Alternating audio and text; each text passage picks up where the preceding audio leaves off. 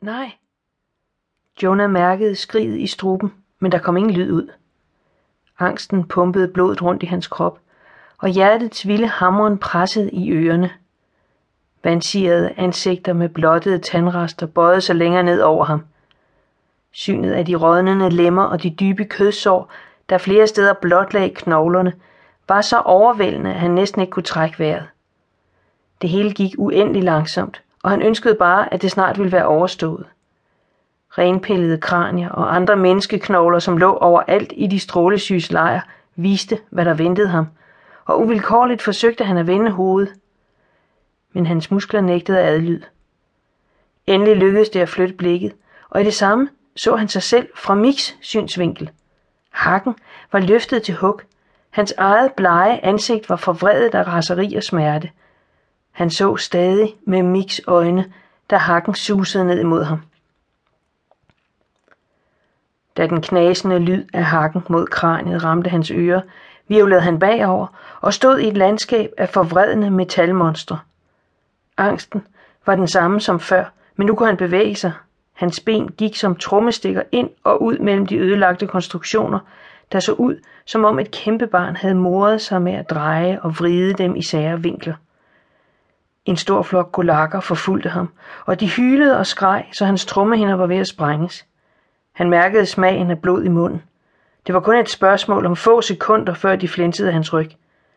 Den rådne stank fra hans forfølger bølgede allerede omkring ham, da stien pludselig forsvandt under hans fødder, og han faldt nedad i rasende fart.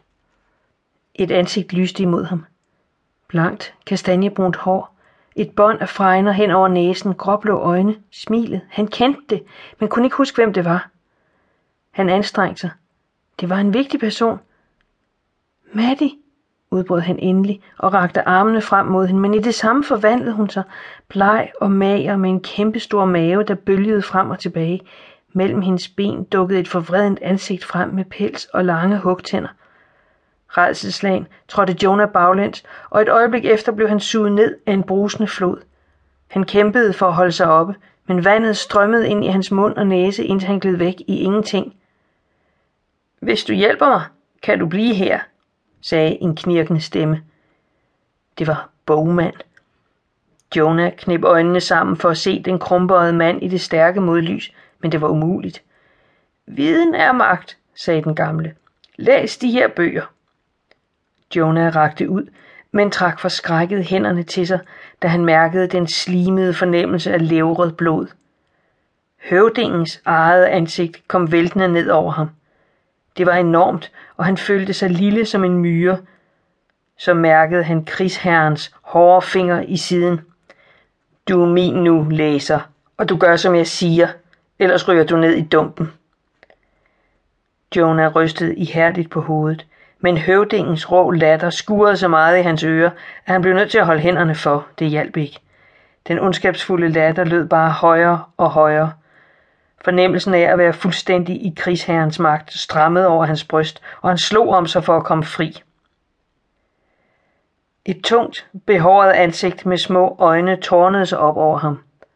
De smalle læber var blottet over en række spidse tænder. Han blev holdt fast i en skruestik.